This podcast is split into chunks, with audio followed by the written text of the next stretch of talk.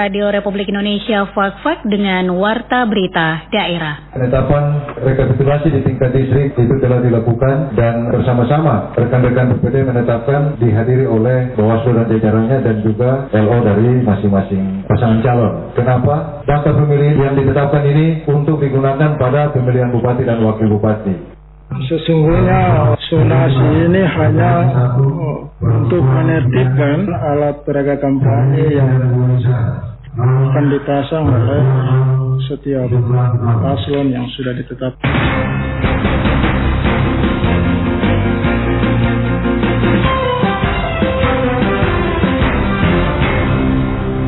Sari Berita Bupati Fakfak Muhammad Uswanas Kamis kemarin resmi membuka sistem elektronik rencana definitif kebutuhan kelompok atau ERDKK dan Sekolah Lapang Pengelolaan Tanaman Terpadu atau SLPTT di Distrik Arguni, Kabupaten Fakfak.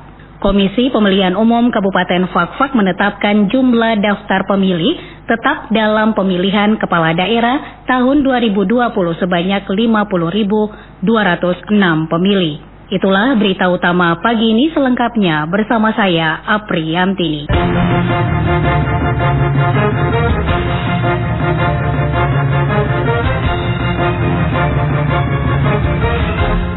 Bupati Fakfak Muhammad Uswanas Kamis kemarin resmi membuka sistem elektronik rencana definitif kebutuhan kelompok atau ERDKK dan Sekolah Lapang Pengelolaan Tanaman Terpadu atau SLPTT di Distrik Arguni, Kabupaten Fakfak.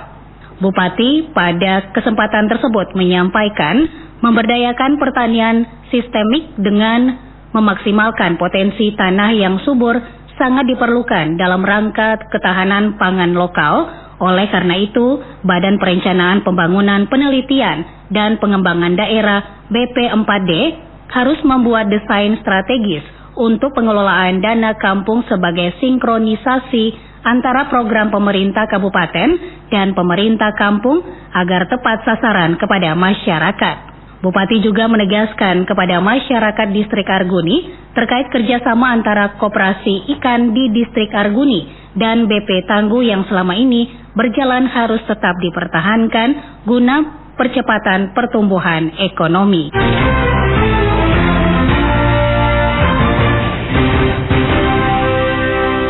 Komisi Pemilihan Umum Kabupaten Fakfak menetapkan jumlah daftar pemilih tetap dalam pemilihan kepala daerah tahun 2020 sebanyak 50.206 pemilih.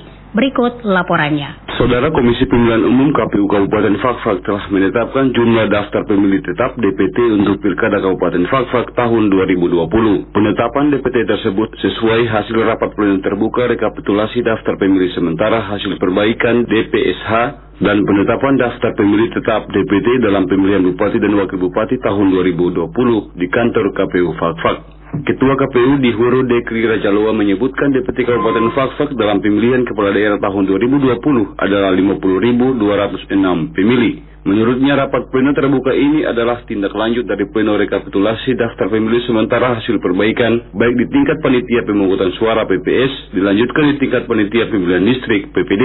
Dekri menambahkan penetapan DPT Pilkada Kabupaten Falfak tahun 2020 diatur dalam peraturan KPU PKPU nomor 5 tahun 2020 tentang perubahan ketiga atas PKPU nomor 15 tahun 2019 tentang tahapan program dan jadwal penyelenggaraan pemilihan gubernur dan wakil gubernur, bupati dan wakil bupati dan atau wali kota dan wakil wali kota tahun 2020 daftar pemilih itu diatur pada PKPU 19 2019 yang mana mengagendakan terkait dengan daftar pemilih yang telah dilakukan dari PPDP, PPS, PPD sampai ke KPU ditetapkan. Nah ini sesuai dengan regulasi untuk kabupaten termasuk Kabupaten Papua waktu yang diberikan itu sampai tanggal 16. Namun untuk Kabupaten Papua kita agendakan pada tanggal 14. Untuk perbaikan data pemilih sampai dengan penetapan atau rekapitulasi di tingkat PPD telah dilakukan oleh KPU dengan jajarannya dan kemudian proses ini melibatkan semua pihak yang di dalamnya ada rekan-rekan dari masing-masing pasangan calon, begitu juga dengan Bawaslu dan jajarannya. Sehingga penetapan rekapitulasi di tingkat distrik itu telah dilakukan dan bersama-sama rekan-rekan PPD menetapkan dihadiri oleh Bawaslu dan jajarannya dan juga LO dari masing-masing pasangan calon. Kenapa? Daftar pemilih yang ditetapkan ini untuk digunakan pada pemilihan bupati dan wakil bupati. Untuk diketahui dari jumlah pemilih pada DPT masing-masing distrik, distrik Periwari masih memegang rekor dengan jumlah pemilih terbanyak, yakni berjumlah 12.932 pemilih, disusul distrik Fakfak sebanyak 10.361 pemilih. Demikian, Niko Flobun melaporkan.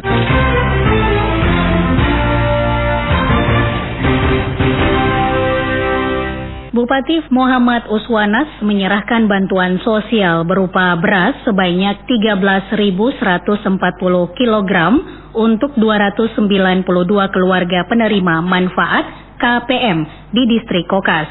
Bupati pada kesempatan tersebut menegaskan pemerintah sudah cukup memperhatikan rakyat baik pusat maupun pemerintah daerah dalam hal memberikan bantuan kepada masyarakat di tengah pandemi COVID-19.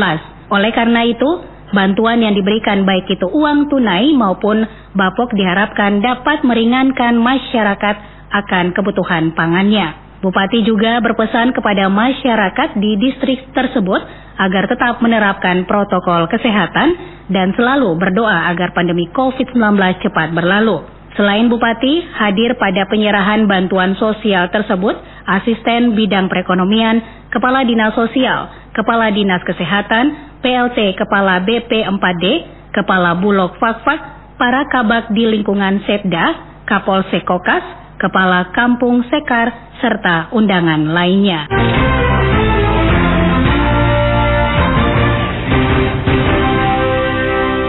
Komisi Pemilihan Umum KPU Kabupaten Fakfak telah menyerahkan surat keputusan SK Zona Pemasangan Alat Praga Kampanye atau APK kepada dua pasangan calon paslon Bupati dan Wakil Bupati Fakfak. Penyerahan zona pemasangan APK oleh Ketua KPU Kabupaten Fakfak melalui Divisi Sosialisasi, Partisipasi, dan SDM Januarius Kerimea kepada kedua tim paslon di kantor KPU Fakfak. Januarius Kerimea mengungkapkan zona pemasangan APK berdasarkan surat keputusan KPU Kabupaten Fakfak tentang penetapan lokasi pemasangan APK dalam pemilihan bupati dan wakil bupati Fakfak lanjutan tahun 2020. Kerimeak pada kesempatan tersebut berharap paslon bupati dan wakil bupati melakukan pemasangan APK sesuai zona yang telah ditentukan. Jika melanggar akan berurusan dengan Bawaslu yang akan melakukan pengawasan. Sesungguhnya zonasi ini hanya untuk menertibkan alat peraga kampanye yang akan dipasang oleh setiap paslon yang sudah ditetapkan oleh kita. Kita sama-sama menjaga uh, etika estetika, keindahan dan kebersihan kota ini. Dari sonasi yang telah ditentukan tersebar di 17 distrik. Untuk wilayah dalam kota, sonasi yang ditetapkan berada pada titik-titik strategis yang selama ini kita gunakan bersama-sama dalam rangka memberikan sosialisasi dalam bentuk baliho atau pasang. Ditambahkan Kerry, lokasi pemasangan APK yang dilarang adalah tempat ibadah, termasuk halaman, rumah sakit atau tempat pelayanan kesehatan, gedung milik pemerintah, dan lembaga pendidikan dalam hal ini gedung dan sekolah. Kerimea kembali mengharapkan agar paslon memasang APK harus sesuai dengan aturan yang ada, serta memperhatikan etika, estetika, keindahan, dan kebersihan kota serta membongkar APK tersebut saat batas waktu pemasangan.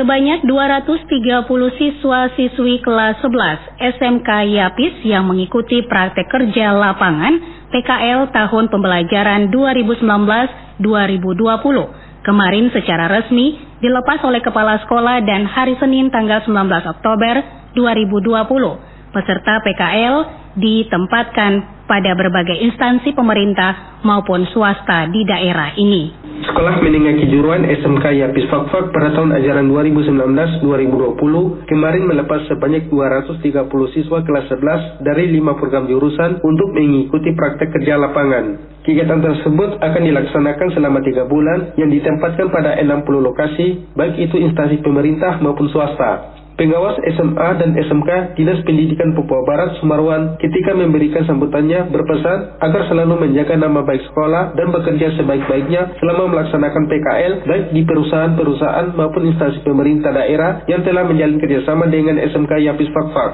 Sumarwan juga mengungkapkan pelaksanaan praktek kerja lapangan sebagai dasar pembelajaran para siswa untuk menerapkan ilmu dan pengetahuan yang selama ini mereka dapatkan di sekolah menjaga diri sebaik-baiknya terutama anak yang perempuan pengalaman bahwa kadang setelah PPL tidak kembali lagi ke sekolah karena ada masalah. Itu untuk kali ini tidak boleh terjadi ya, karena kalian sudah dibekali dengan etika, dengan segala macam yang kaitan dengan praktik di lapangannya. Karena itu sekali lagi, anak sekalian, saya ucapkan selamat ya, selamat belajar sambil bekerja. Dengan apa selain nanti kalian PKL, kalian juga bisa juga ini ya, belajar di internet ya. Jadi sekalian, sekarang yang ditekankan oleh kementerian kita, apa belajar itu itu tidak ada dari guru ya. Apalagi zaman sekarang ini ya. Untuk hubungan dengan kan sangat terbatas ya. Sementara Kepala SMK Yapis Fakfak Basyati mengimbau kepada seluruh siswa-siswi SMK Yapis Fakfak yang mengikuti praktik di lapangan untuk terus memperhatikan protokol kesehatan pencegahan COVID-19 selama melaksanakan tugas praktek, baik itu selalu menggunakan masker, mencuci tangan, dan menjaga jarak. Yang harus diperhatikan adalah tentang protokol COVID. Karena dari semua balasan surat dari Budi atau Ibuka itu mensyaratkan agar siswa yang nanti ber-PKL di kantor-kantor beliau itu mematuhi protokol COVID. 3M saja. Satu, pakai masker. Sekarang siapa yang belum pakai masker? Dari tadi ibu perhatikan ada yang bagian belakang malas tahu, bagian depan malas tahu. Pakai masker.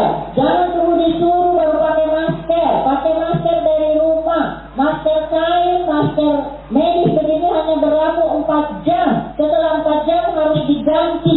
Pulang cuti, besok pakai. Jangan cara cuti terus pakai lagi besok. Penyakit. Selain memperhatikan protokol kesehatan pencegahan COVID-19, Kepala SMK Yapis Fakfak juga mengingatkan kepada peserta PKL SMK Yapis Fakfak agar menjaga kedisiplinan, baik itu beretika di tempat kerja, masuk kantor tepat pada waktunya, dan memberikan surat izin apabila mengalami masalah. Kedisiplinan ini terutama disiplin waktu. Kamu malas, kami akan dapat laporan. Kamu rajin, kami akan dapat laporan. Disiplin. Masuk kantor jam berapa, pulang kantor jam berapa. Tolong dipatuhi. Tidak masuk karena sakit, SMS paling tidak ke pembimbing kantor dan pembimbing sekolah. Saya sakit, jadi tidak bisa masuk kantor. Tiga hari batasnya. Masih sakit, kasih informasi lagi.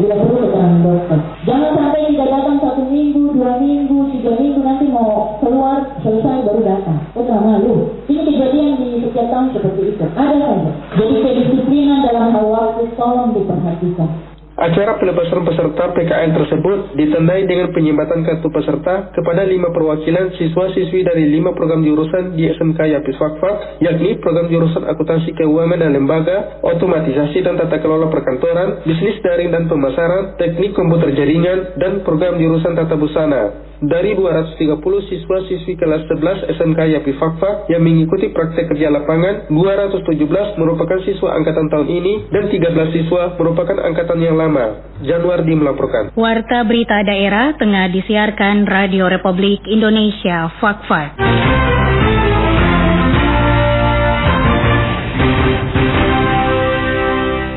Pelaksanaan kuliah kerja nyata KKN tahun akademik 2020-2021 yang diikuti sebanyak 70 mahasiswa dan mahasiswi Sekolah Tinggi Ilmu Agama Islam Stai Al-Mahdi Fakfak saat ini telah menyelesaikan seminar satu, yaitu menetapkan program kerja bersama kepala kampung dan aparatnya, unsur Baperkam, tokoh masyarakat, tokoh adat, tokoh agama, tokoh pemuda, dan unsur masyarakat lainnya.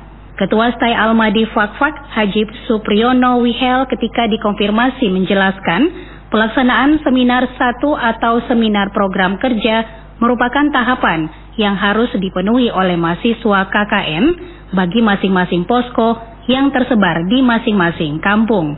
Dikatakan pelaksanaan seminar program berlangsung dari tanggal 12 sampai 13 Oktober, di mana pada tanggal tersebut adalah tahapan survei identifikasi permasalahan dan kebutuhan masyarakat, sedangkan tanggal 14 Oktober seminar penetapan program kerja yang selanjutnya dituangkan dalam matriks rencana kerja program bidang, jenis kegiatan, durasi waktu untuk bulan pertama dan kedua, serta penanggung jawab pelaksanaan kegiatan.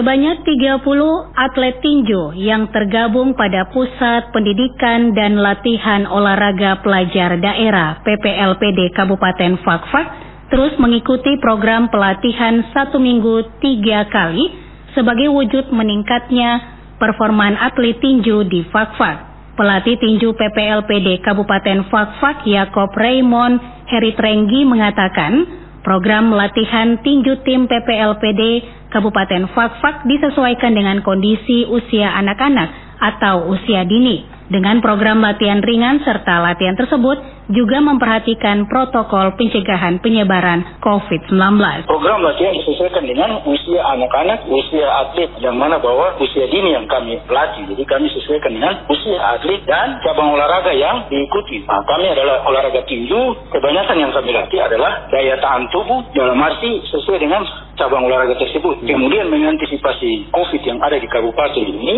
yang tetap kami jalani protokol kesehatan. Yang mana datang menggunakan masker, kalau sementara kita latihan berarti maskernya dilepas, kita berlatih satu jam setengah selesai, kita kembali lagi ke rumah sesuai dengan aturan protokol kesehatan. Meski program latihan tinju atlet PPLPD Fakfak dilakukan di masa pandemi COVID-19, namun semangat untuk berlatih terus ditujukan oleh atlet-atlet tinju.